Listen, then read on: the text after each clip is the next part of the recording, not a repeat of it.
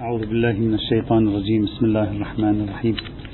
الحمد لله رب العالمين والصلاة والسلام على سيدنا ونبينا وحبيبنا محمد وعلى آله الطيبين الطاهرين.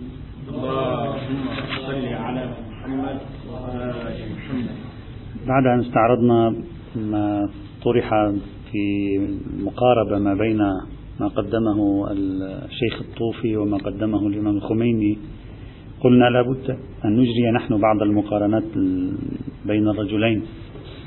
أما في مساحة النظرية فشرحنا نسبة الاختلاف بينهما وأنها العموم والخصوص من وجه وليست نسبة التساوي فيما يبدو من كلامهما. وأما لب لباب النظرية فاعتقاد الشخص أنه واحد لا فرق فيه أبدا. يعني لب اللباب هو أصل تقديم في الجملة المصلحة على النص بالمعنى الإيجابي للكلمة صحيح. وصلنا إلى هذه النقطة. مع أنهما يشتركان في جوهر القضية ولكن يختلفان في طريقة المقاربة وبالتالي الاختلاف في طريقة المقاربة يؤدي إلى بعض الاختلافات الطفيفة في أطراف الفكرة في أشكال الفكرة. نحن مع الطوفي نلاحظ مفاهيم من نوع تقديم المقاصد على الوسائل من نوع تخصيص النص بالمصلحة تقييد النص بالمصلحة من نوع الاستناد إلى حديث لا ضرر. من نوع أقوائية سبيل المصلحة على سبيل النص والإجماع. هذه التعابير هذه المفاهيم شاهدناها مع الطوفي. أبدا هذه المفاهيم لا نشاهدها مع الإمام الخميني أبدا بالجملة والتفصيل. الإمام الخميني لا يستخدم مفردة مقاصد أصلا هو لا في كتب الفقهية ويبدو حتى في غير كتبه الفقهية أصلا هو لا يستخدم هذه المفردة لا, لا يتداول هذه المفردة.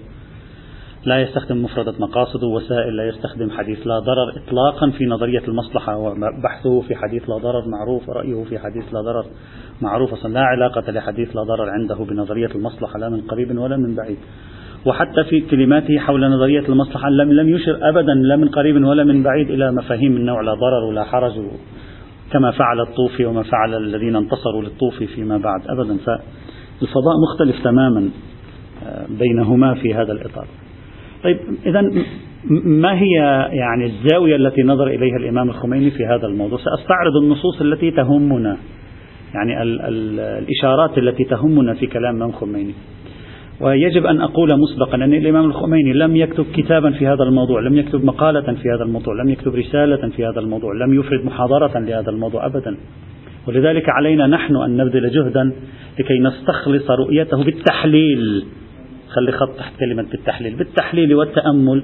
لنرى ما الذي كان يقصده من وراء بعض النصوص القليلة المبعثرة في ليس في كتبه أيضا التي دونها بيده ولا في دروس بحث الخارج الفقهية والأصولية التي ألقاها على طلاب الحوزات العلمية وإنما في بيانات في بعض المحاضرات العامة في بعض الرسائل الرسمية التي وجهها إلى بعض الجهات الرسمية في الدولة. إذا علينا أن نحلل وبالتالي هو لا يكشف لنا نفسه بطريقة كاملة يعطينا إشارات ونحن علينا أن نقوم بعملية التحليل لنرى هل سنتمكن من عملية التحليل هذه أن نصل إلى شيء. نحاول أن نفهمه أكثر أو لا. الوقت لم يسعفه الظروف لم تسعفه. فلذلك علينا أن نرصد الأمور بهذه الطريقة.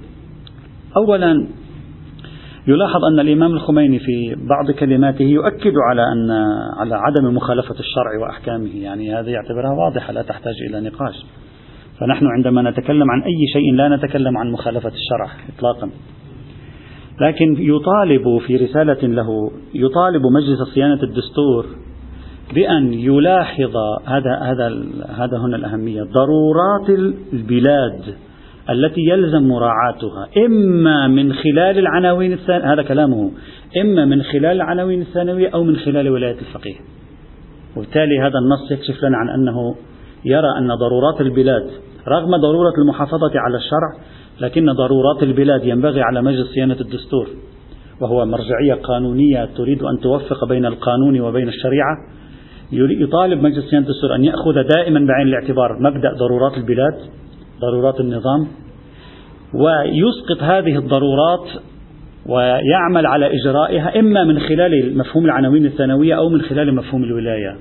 وبالتالي النص هذا يبين أن مفهوم الولاية يختلف عن مفهوم العناوين الثانوية أن إعمال الحاكم لولايته ليس بالضرورة هو إعمال للعناوين الثانوية وهذه نقطة تحدثنا عنها في العام الماضي بالتفصيل أيضا.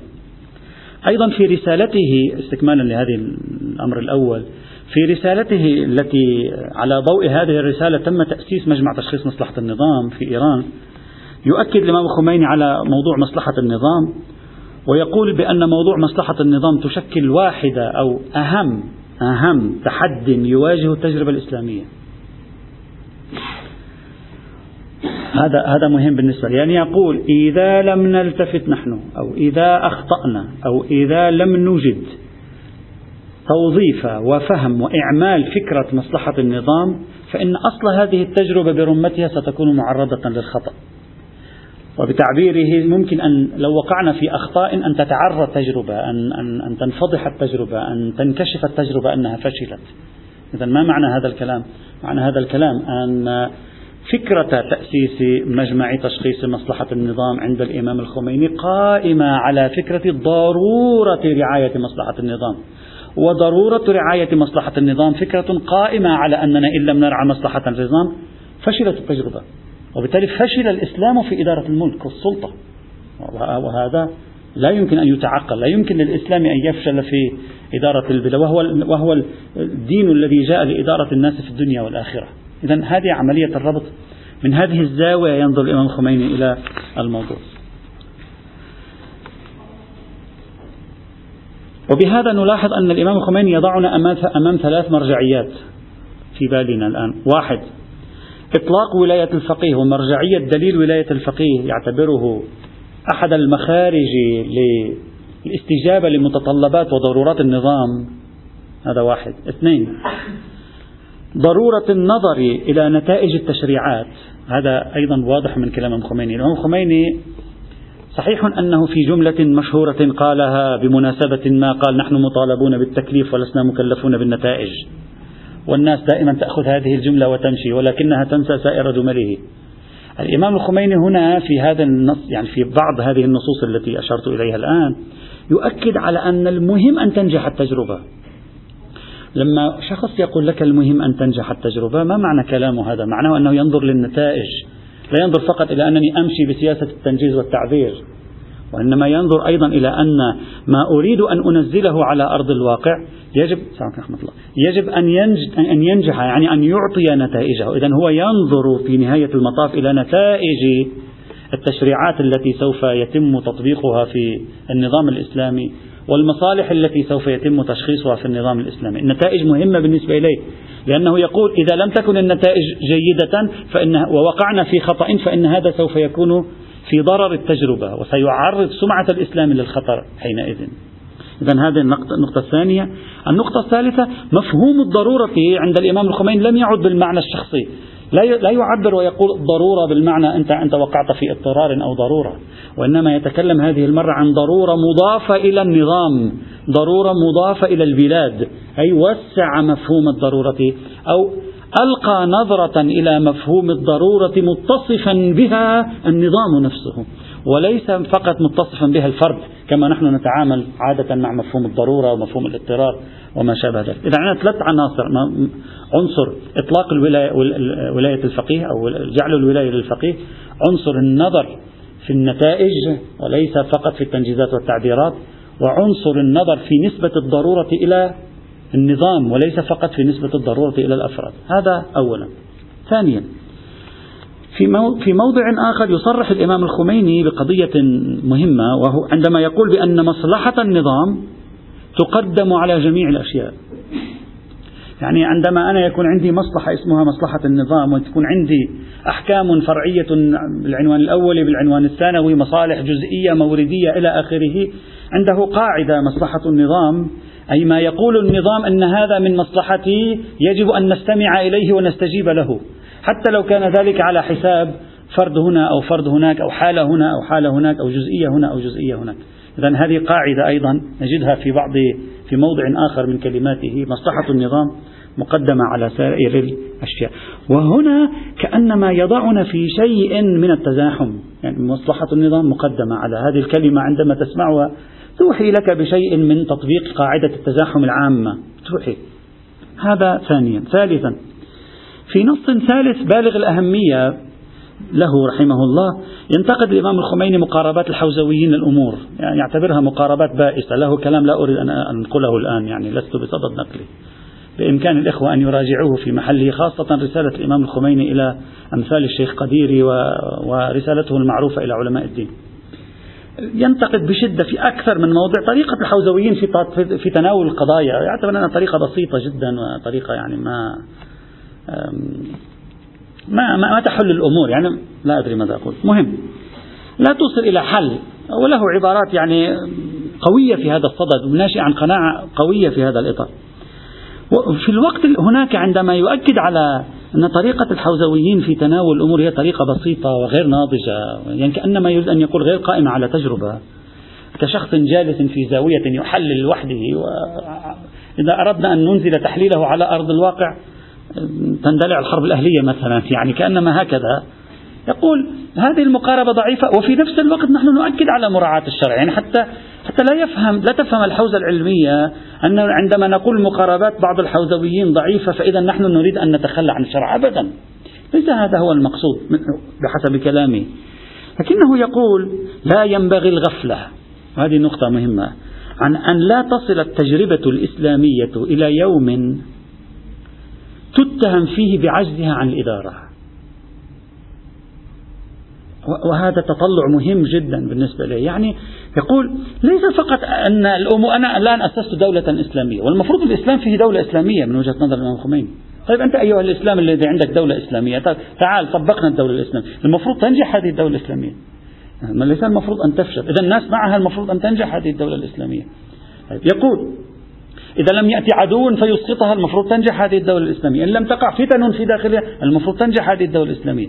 يقول نحن يجب أن نكون بحيث إننا لو طبقنا الشريعة في هذه الدولة الإسلامية لا يأتي يوم نصل إلى مرحلة نعلن إفلاسنا. نتهم بأننا فشلنا في عملية الإدارة. لماذا؟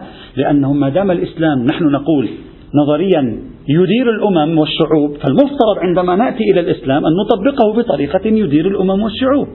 فإذا طبقنا الإسلام الذي استخرجناه من النصوص بطريقة سقط عن قدرته على إدارة الأمم والشعوب معناه في مشكلة في مكان معين.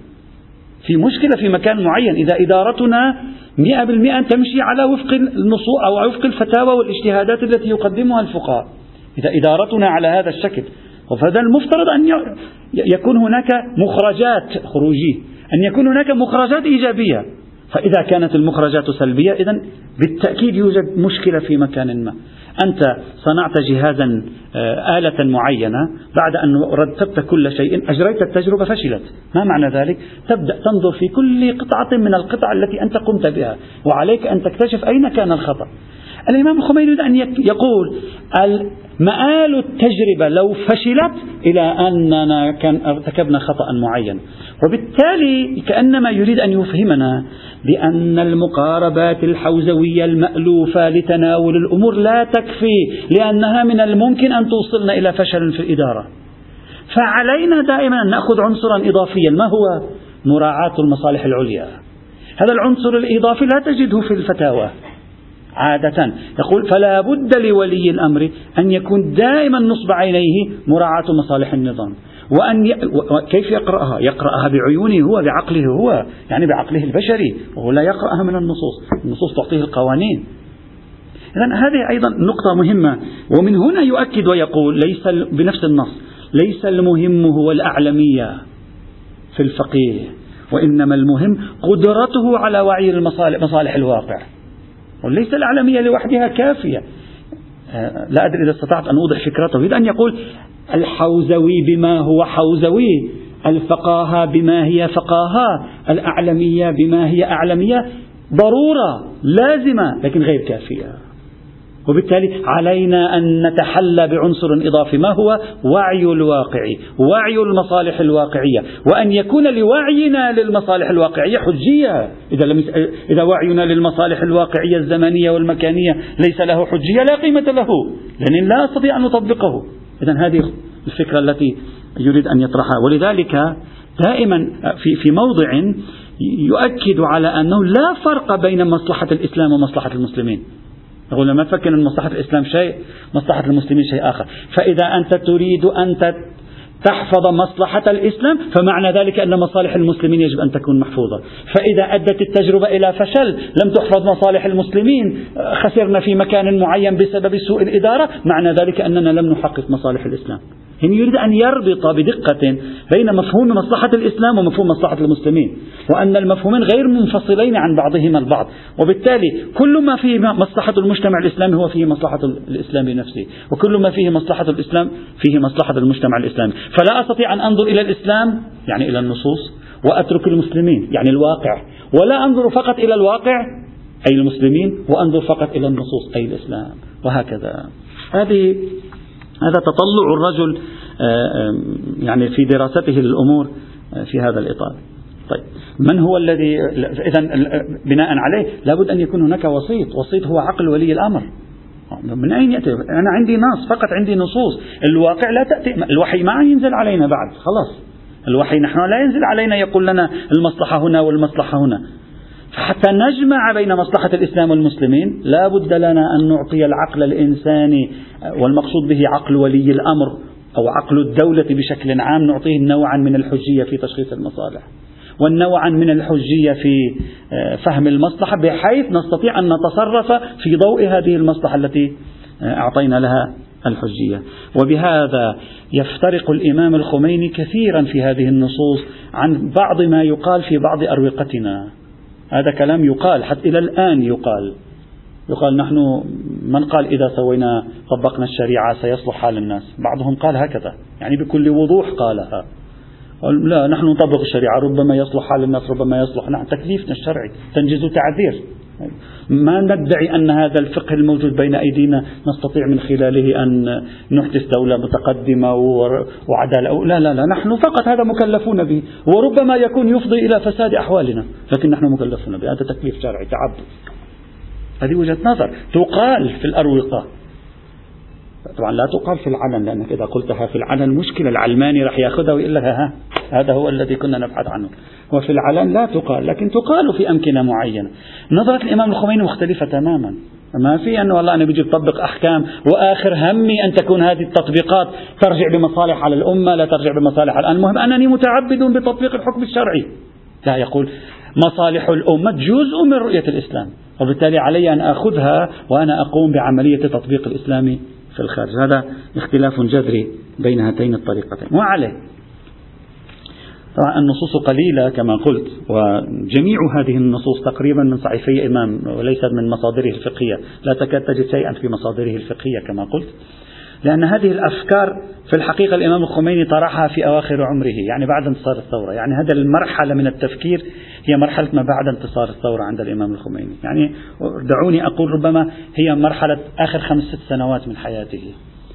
وربما لو لو أطال الله في عمره لربما أنضج الكثير من هذه الأبحاث وطورها وأضاف عليها ربما لأن هذه الأبحاث كانت تظهر بغزارة في آخر عمره وليس في أوائل عمره أو في أواسط عمره. طيب إذا بناء على هذه الأفكار التي جمعناها الآن نريد أن نحلل الطوفي والسيد الخميني. الطوفي اعتمد على المقاصد الإمام الخميني أصلا لا يقرأ الأمور من زاوية المقاصد الطوفي اعتمد على لا ضرر الإمام الخميني لا يقرأ الأمور من زاوية لا ضرر. الطوفي اعتمد على قاعدة تبعية الأحكام المصالح المفاسد الإمام الخميني أصلا لا يأتي على ذكرها يعني ما كأنما هي أصل موضوع. بينما الإمام الخميني اعتمد على ماذا؟ اعتمد على فهم كلي للشريعة. بوصف الشريعة منظومة إدارة مجتمع. يعني الرؤية زاوية الرؤية مختلفة. زاوية الرؤية مختلفة. الطوفي ما يبدو عليه عنده رؤية اجتماعية. طوفي ما يبدو عليه عنده رؤية سياسية كان. طوفي ما يبدو عليه عنده هم تطبيق الشريعة. أبدا ما يبدو من كلامه على الإطلاق. بينما واضح من النصوص التي نقلناها الآن من الإشارات التي نقلناها الآن عن السيد الخميني أنه لا يبدو عليه أن زاوية الرؤية التي دفعته إلى هنا هو أن الإسلام منظومة إدارة مجتمعية. وإذا كان الإسلام منظومة إدارة مجتمعية لا تقرأ أحكامه الفردية منفصلة عن بعضها وإنما كلها عبارة عن أجزاء متعاضدة لتحقيق العدالة الاجتماعية لتحقيق المساواة بين الناس لتحقيق آه، رفع الظلم والاضطهاد عن الناس. ما شابه ذلك من العناوين التي تمثل غايات وأهداف لهذه الشريعة. فكأن الإمام كأني بالإمام الخميني ينظر إلى الشريعة تخاطب الإنسان الكبير يعني تخاطب المجتمع. أكثر مما تخاطب الإنسان الصغير. تخاطب الإنسان الصغير أي الفرد لكن مخاطبتها للإنسان الكبير في ضمن مخاطبتها للإنسان الصغير في ضمن مخاطبتها للإنسان الكبير. ولذلك مصالح الإنسان الكبير مقدمة على مصالح الإنسان الصغير. ولذلك هموم الإنسان الكبير مقدمة على هموم الإنسان الصغير. عنده. ولذلك متطلبات الإنسان الصغير محكومة لمتطلبات الإنسان الكبير وليست حاكمة عليها مقيدة بها وليست مقيدة لها. وبهذا ولدت نظرية الولاية المطلقة للفقيه عنده. المطلقة بهذا المعنى للإطلاق أي بمعنى أن الفقيه نظرا لكونه يرعى شؤون تطبيق الشريعة التي هي ليست إلا نظاما متكاملا لإدارة الاجتماع السياسي في الأمة بما أن الفقيه هو المتولي فلا بد أن, يكون أن تكون يده مبسوطة في مصالح هذا الإنسان الكبير. إذا كانت يده مقيدة بالأحكام بأحكام الإنسان الصغير لا يستطيع أن يدير أحوال الإنسان الكبير. كأنه يعالج القضية بهذا السياق. طبعا ولا يمكننا فصل رؤية الإمام الخميني في هذا الموضوع عن رؤيته في باب الزمان والمكان الذي طرحه أيضا في بعض كلماته. وأن الحياة اليوم تبدو لك مستقرة ولكنها متحولة. موضوع الحكم اليوم يبدو لك مستقرا. هو بعينه الموضوع الذي كان من قبل ولكنه في الحقيقة متغير. والفقيه ولي الأمر بحقها وشرطها وشروطها هو ذلك الفقيه ولي الأمر الذي يدرك أن الموضوعات تتغير بسبب وعيه السياسي والاجتماعي والاقتصادي، يدرك أن الموضوعات تتغير ولا يراها ثابتة، وبالتالي يقوم بتغيير الأحكام تبعا لتغير الموضوعات، ولو كان هذا التغير يبدو وكأنه غير ملموس. كما يطرح الإمام الخميني في نظرية دور الزمان والمكان في الاجتهاد.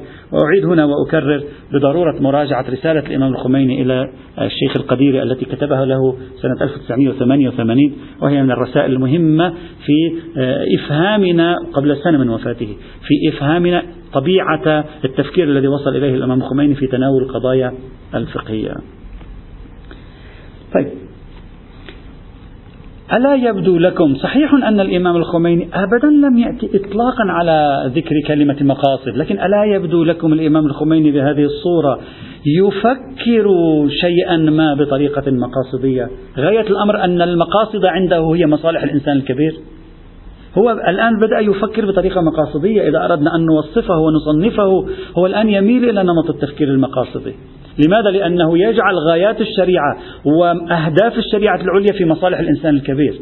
ويقول بأن تشخيص مصالح الإنسان الكبير حاكم على النصوص الشرعية الأولية الموجودة في أحكام الأفراد. فهذا نمط من التفكير المقاصد. صحيح أن هذا لا يشبه بالضبط المقاصدية الشاطبية ولا مقاصدية طاهر بن عاشور وأمثاله. ولكن على أي حال هو شكل من أشكال التفكير المقاصد لأنه يقدم مصالح الإنسان الكبير التي هي غاية ما تريده الشريعة على مصالح الإنسان الصغير. ومن هنا يح... لا بأس أن نشير إلى أن السيد محمد حسين فضل الله رحمة الله تعالى عليه في كتابه عنده كتاب حول فكر الإمام الخميني اسمه الفقيه الفقيه و نسيت اسمه. الفقيه والأمة. في كتابه الفقيه كتاب صغير ليس كبيرا وهو مجموعة مقالات حول فكر الإمام الخميني ومنهجه الاجتهادي أيضا. في كتابه يعتقد السيد فضل الله بأن الإمام الخميني نزعته الثورية جعلته يفكر بهذه الطريقة التي عبرت عنها الآن أنا بأنها طريقة مقاصدية. يقول نزعته الثورية جعلته يفكر بطريقة أن الشريعة كلها عبارة عن جداول من المياه. تريد أن تصب في مكان واحد. ما هو هذا المكان الواحد؟ هو غايات الثورة. ما هي المساواة العدالة الحرية العدالة الاجتماعية وما شابه ذلك. فطريقة تفكيره الثوري أعطته رؤية مختلفة للإسلام. وأن كل هذه التشريعات ليست سوى جداول مائية صغيرة يمكن أن تصب في الجدول الكبير الذي هو عبارة عن تحقيق الغايات مفهوم العدالة الاجتماعية مفهوم المساواة وما شابه ذلك. طيب الآن انتهينا. هل الطوفي يختلف كثيرا عن الإمام الخميني؟ في رأيي الاختلاف فقط في الزاوية كما قلت لا يختلف كثيرا عنه. لكن في نقطة مهمة يجب أن نلفت النظر إليها. لماذا الطوفي يستخدم تعبير تخصيص الأحكام تقييد الأحكام؟ لكن الإمام الخميني إطلاقا لا يستخدم هذا التعبير. فالإمام الخميني لا يستخدم نقول نخصص الأحكام الشرعية بالمصلحة نقيد الأحكام الشرعية بالمصلحة. أبدا لا يستخدم هذا التعبير. كأنه عندما يتكلم لا يتكلم بما هو فقيه يريد أن يستنبط حكما شرعيا فيخصص أو أو يطلق. كأنما يتكلم من جهة ثانية. لماذا نجد عند الطوفي مفردة التخصيص والتقييد؟ يعني يخصص النصوص بالمصلحة. بينما رغم أن فكرة الإمام الخميني تشبه كثيرا فكرة الطوفي لكن لا يستخدم أبدا مفردة التخصيص والتقييد. قد يقال قد يقال إن السبب في أن الإمام الخميني لا يستخدم مثل هذه المفردات أنه لم يوظف نظرية المصلحة في الاجتهاد الفقهي أصلا. يعني أنت تجد له توظيف نظرية المصلحة في الفتوى؟ أبدا. في الفتاوى في البحوث الفقهية لا تجده يطبق نظرية المصلحة إطلاقا. وإنما يطبقها في السياسة الشرعية. وربما يكون هذا وجها فارقا بين الطوفي وبين الإمام الخميني أي أن الطوفي يطبق نظرية المصلحة في الاجتهاد الفقهي بنفسه ليستخرج من التطبيق فتوى. مقيدة. بينما الإمام الخميني كأنه لا يريد أن يطبق نظرية المصلحة في الاجتهاد الفقهي وإنما يريد أن يطبق نظرية المصلحة في السياسة الشرعية يعني في سياسة ولي الأمر في الأحكام الولائية لا أكثر ولا أقل.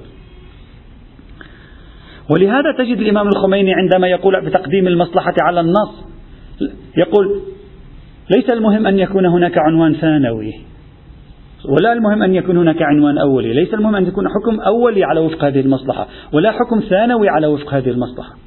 وهذا يدل على أنه يفكر خارج إطار العملية الاجتهادية ولا يفكر دا يفكر داخل إطار العملية الاجتهادية. خارج إطار الأحكام الأولية والثانوية ويقول بيد الفقيه تمسكا بدليل ولايته تمسكا بدليل ولايته لا تمسكا بالنص الدال على الحكم الأولي ولا تمسكا بنص دال على حكم ثانوي. وهذا يؤكد أنه يفكر في إطار السياسة الشرعية ولا يفكر في إطار الاجتهاد الفقهي وهذا خلاف جوهري بين الرجلين يمكن أن نقوله. هذا ممكن هذا ممكن أن يقال لكن لا يعقل للإمام الخميني أن يصل إلى هذه النتيجة إن لم يكن يؤمن مسبقا بتخصيص الإطلاقات بتخصيص العمومات وتقييد الإطلاقات. وهذا الآن دعوني الآن أشرح هذه الفكرة لأنها لب تصوري لرأي الإمام الخميني. سيد الخميني. حتى تتم نظريته. قلت نحن نحللها. نحن نحلل ليس بيدنا نص له. حتى تتم نظريته لا بد أن يقول في الفقه لا في السياسة الشرعية لأن جميع الإطلاقات الموجودة في الأحكام الأولية مقيدة بدليل جعل الحاكمية. يعني الدليل يعني مقبولة عمر بن حنظلة مثلا. كما قال الطوفي بأن جميع الإطلاقات والعمومات مقيدة بحديث لا ضرر مفترض منطقيا أقول أن يكون السيد الخميني أيضا يقول بتقييد جميع الإطلاقات والعمومات في الأدلة الأولية بدليل جعل الحاكمية للحاكم. ما معنى هذا الكلام؟ معناه على الشكل التالي. في الفقه عندنا إذا الولد نذر نذرا وبعدين أراد أن يخلص من النذر تورط. أراد أن يخلص من النذر. في بعض الفقهاء يقولون الأب الأب يستطيع أن يفك نذره ويقول له أنهاك عن هذا عن متعلق النذر. فإذا نهاه عن متعلق النذر هذا النذر انتهى حينئذ مثلا. موجود هذا. كأن حتى تتم أقول في تقديري في فهم المتواضع حتى تتم نظرية الإمام الخميني لابد أن نفترض مسبقا أنه يقبل بهذه المصادرة المصادرة المسبقة. أن مثل مقبولة عمر بن حنظلة تقيد جميع الأدلة الأولية. بماذا؟ يعني كأنما تقول تجب الصلاة أترك كلمة الصلاة. تجب النفقة على الزوج إذا لم يكن للحاكم رأي آخر. يعني كأنما جميع الأدلة الأولية مقيدة بهذا الأمر.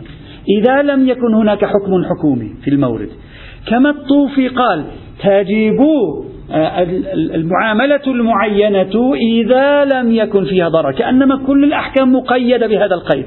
إذا لم يكن فيها مفسدة وضرر الإمام الخميني حكما يفترض أن يكون يقول بذلك. كل الأحكام الأولية ثابتة على المكلفين إن لم يكن هناك حكم حكومي في موردها. ما معنى ذلك؟ يعني إذا كان هناك حكم حكومي في موردها أعدم موضوعها. أصلا لا يمكن حينئذ أن يكون. وإلا إذا الإمام الخميني لا يقول بذلك سيكون سيكون قائلا بالاجتهاد في مقابل النص إذ لابد أن تفترض في مكان معين قبل بالتخصيص. وإلا ما دام هو يقول بأن الحاكم بإمكانه أن يلزم الناس بأمور خارج الأحكام الأولية والثانوية ما معنى هذا الكلام؟ وهذا هو الاجتهاد في مقابل النص أيه.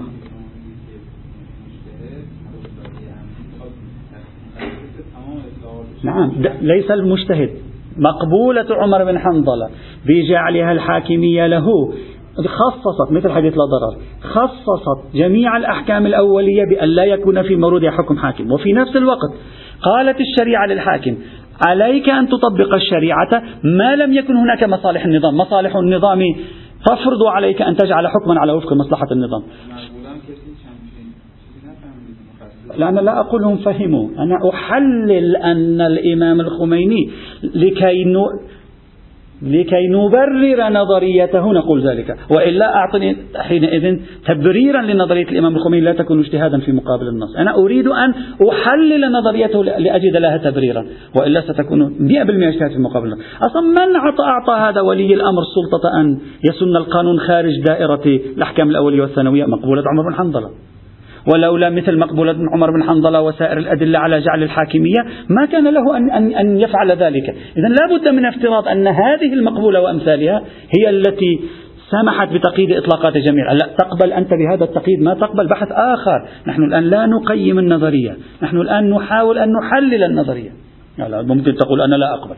أصلا أنا لا أفهم من المقبولة إطلاقا شيئا من ذلك. لا بأس هذا بحث آخر. لا لو كان منظور هو أنا شرحت. لو كان منظوره باب التزاحم خاصة فلماذا أخرج الأمر عن دائرة الأحكام الأولية؟ عفوا الأولية والثانوية معا. يصرح بإخراج عن دائرة الأحكام الأولية والثانوية. يصرح. التزاحم هو نفس الأحكام الثانوية ما في شيء جديد.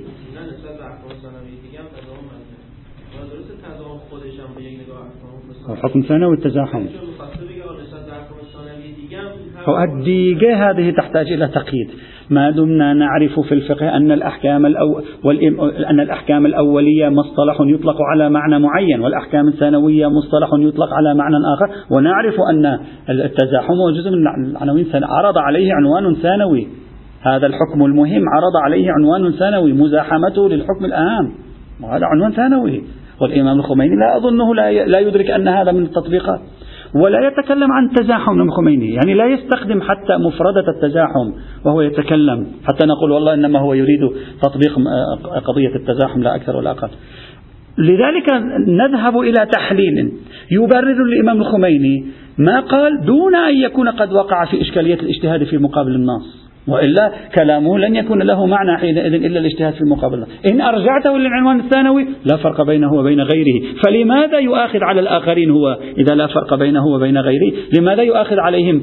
أن جعل الولاية للنبي ضمن الأحكام الأولية والثانوية هو إلغاء عملي للولاية. هذا كلامه أشرنا إليه بالأمس هو يعتبر أن تقييد الحاكم بالأحكام الأولية والثانوية إلغاء لسلطته. وجعل سلطته كأنها لغو. نحن إنما نحل الآن لنفهمه لنحاول أن نجد تخريجا للنصوص القليلة التي طرحها بحيث تفهم. تحليل الشخصي أنه لا بد أن يكون قد قال بشيء من هذا القبيل أي أن دليل جعل الولاية يعطي ولاية مطلقة. ونفس وبالتالي يقيد تلك الأحكام. لا أن كل حكم ولائي هو يقيد فالحاكم لا يقيد الأحكام. وإنما الحاكم يصدر حكمه الولائي المطابق لمصالح النظام. تلك الأدلة التي تجعل له الولاية هي التي تصلح لتقييد جميع الأحكام المخالفة لهذا الحكم.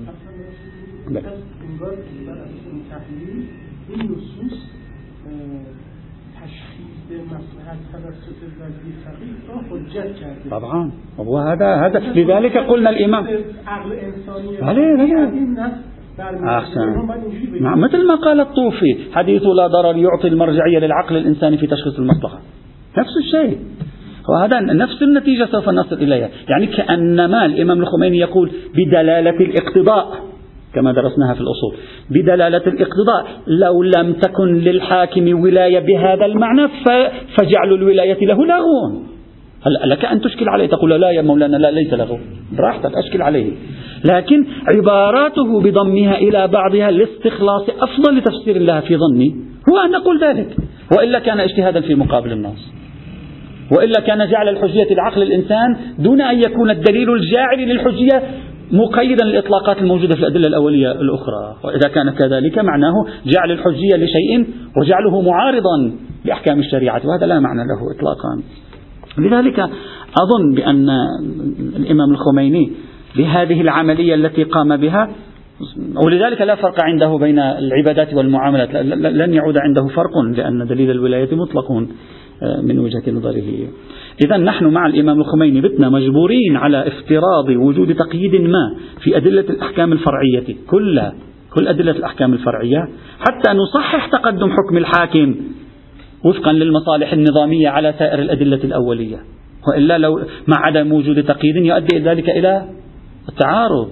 تعارض بين ماذا وماذا؟ بين عقل الحاكم وبين إطلاقات الشريعة. وإذا قلنا بحجية عقل الحاكم في مقابل إطلاقات الشريعة فهذا هو بعينه الاجتهاد في مقابل النص الذي لا نحتمل أن الإمام الخميني يريد أن يتبناه في هذا الآن هذا ما يمكن في في عملية تحليل الفروقات الدقيقة من زوايا النظر ما بين الإمام الخميني وما بين الطوفي في هذا السياق. وبهذا نعرف أن النتيجة أن الطوفي نتيجة كلامه تقديم فتوى شرعية بينما الإمام الخميني نتيجة كلامه تقديم حكم ولائي وهذا الحكم الولائي يقيد إطلاقات الأحكام الأولية. طبعا ليس هو نفسه دليل حجيته يقيد إطلاقات الأحكام الأولية. فالناتج عند الإمام الخميني حكم ولائي والناتج عند الطوفي حكم فقهي شرعي فتوى. وفي الموردين مع الإطلاقات مقيدة إما بحديث لا ضرر عند الطوفي وإما بأدلة جعل الحاكمية عند الإمام الخميني. هذا فيما يتعلق بتحليل نظريتهما وهل أنت تريد أن تقبل الآن مناقشة نظرية الإمام الخميني والبحث في نظرية الإمام الخميني؟ ليس الآن مورد كلامنا ولكن نريد أن نحلل لنصل إلى أفضل تفسير ممكن ومعقول وأفضل تخريج فقهي معقول يمكن أن نطرحه له في هذا الإطار. نتيجة البحث في علاقة النص بالمصلحة. انتهينا من المحور الثالث من الفصل الثاني من بحث نظرية المصلحة إلى أن مقولة كل من الإمام الطوفي والإمام الخميني في تقديم المصلحة على النص بالتفسير الذي نحن فسرنا به مقولة الطوفي قاله الطوفي أو لا؟ وبالتفسير الذي نحن فسرنا به مقولة الإمام الخميني سواء هو قالها أو لا ربما طابق فهمنا لمراده وربما ما طابق فهمنا مراده بهذا التفسير لا أجد فيها أي مشكلة. عملية تقييد في داخل النصوص. إذا شخص فهمها ليس فيها أي مشكلة. لا ممكن شخص لا يفهم تقييدات يقول أنا الدليل حديث لا ضرر لا أفهم منه التقييد هذا بحث آخر تفصيلي. يقول أنا دليل جعل الحاكمية للحاكم لا أفهم منه هذا المستوى من جعل الحاكمية هذا بحث تفصيلي. لكن لو شخص قابل بدلالة حديث لا ضرر بتفسير الطوفي له لو شخص قابل بدلالة مقبولة عمر بن حنظلة بتفسير الإمام الخميني لها حينئذ نعم يمكن أن تكون نظرية تقديم المصلحة على النص صحيحة على وفق هذه المباني. وإن كنت لا أفضل هذا التعبير بالمرة يعني أقترح حذف كلمة تقديم المصلحة على النص لأن هذه الكلمة هي في ذاتها تعطي انطباعا سلبيا لأنها توحي بأنك تريد أن تهدر النص لأجل مصلحة. فنغيرها. عند الطوفي نقول تقديم المقاصد على الوسائل لأننا جعلنا الطوفي في داخل مسار المقاصديين. وفي نظرية الإمام الخميني تقديم أدلة جعل الحاكمية للحاكم على إطلاقات الأدلة الأولية والثانوية. وهذا أفضل حينئذ. ناتجهما تقديم المصلحة على النص. لكن تقديم المصلحة الشرعية على النص لا تقديم المصلحة المخارجة على النص. وهذا أوضحناه عندما شرحنا نظرية الطوفي. المصلحة التي استنبطنا كلياتها من النص لا المصلحة التي أنشأناها نحن من عقولنا بمعزل عن النصوص. وبالتالي نظرية تقديم المصلحة على النص. بهذا التفسير في رأيي يمكن أن تكون معقولة. بناء على صحة جعل الحاكمية المطلقة للحاكم بناء على صحة فهم الطوفي لحديث لا ضرر يعني بناء على النظرية المقاصدية التي سوف تأتي إن شاء الله تعالى. حتى الآن نحن داخل نظرية المصلحة اترك نظرية المقاصد داخل نظرية المصلحة قلنا عندنا أربع خطوات. الخطوة الأولى المصلحة بوصفها أساسا ثبوتيا للأحكام الشرعية. هذا بحثناه بالتفصيل اللي هو عبارة عن تبعية الأحكام المصالح والمفاسد في المتعلقات أو مطلقا ليس حتى لو في المتعلقات المرحلة الثانية أو الخطوة الثانية المصلحة بوصفها أساسا في الاجتهاد الشرعي. بحثناها في ثلاثة آه، محاور. المحور الأول نظرية المصلحة السلوكية. المحور الثاني نظرية المصلحة في قاعدة سد الذرائع. والم... آه، عفوا المصلحة المرسلة. ثانيا نظرية المصلحة في قاعدة سد الذرائع. ثالثا نظرية تقدم المصلحة على النص حيث استعرضنا بالتفصيل نظرية الإمام الخميني ونظرية الشيخ الطوفي. انتهينا. المرحلة الثالثة المصلحة بوصفها قاعدة في السياسة الشرعية. هنا سنبحث كما قلت سابقا كليات نظرية التزاحم فقه الأولويات كل هذه مع بعضها. فقه الأولويات درء المصلحة درء المفسدة أولى من جلب المصلحة قاعدة درء الأفسد بالفاسد هذه من القواعد التي أيضا استخدموها درء الأفسد بالفاسد. فكرة الغاية تبرر الوسيلة. ما وضعها الإسلامي؟ هذه الفكرة مقبولة أو غير مقبولة؟ والمصلحة بوصفها قاعدة في الحكم الولائي التي أشرنا الآن إلى جزء منها عندما طرحنا نظرية الإمام الخميني. سنتكلم إن شاء الله عن هذا البحث في قادم الأيام. إن شاء الله يوم السبت نبدأ بفقه الأولويات على قانون التزاحم. يأتي إن شاء الله. والحمد لله رب العالمين.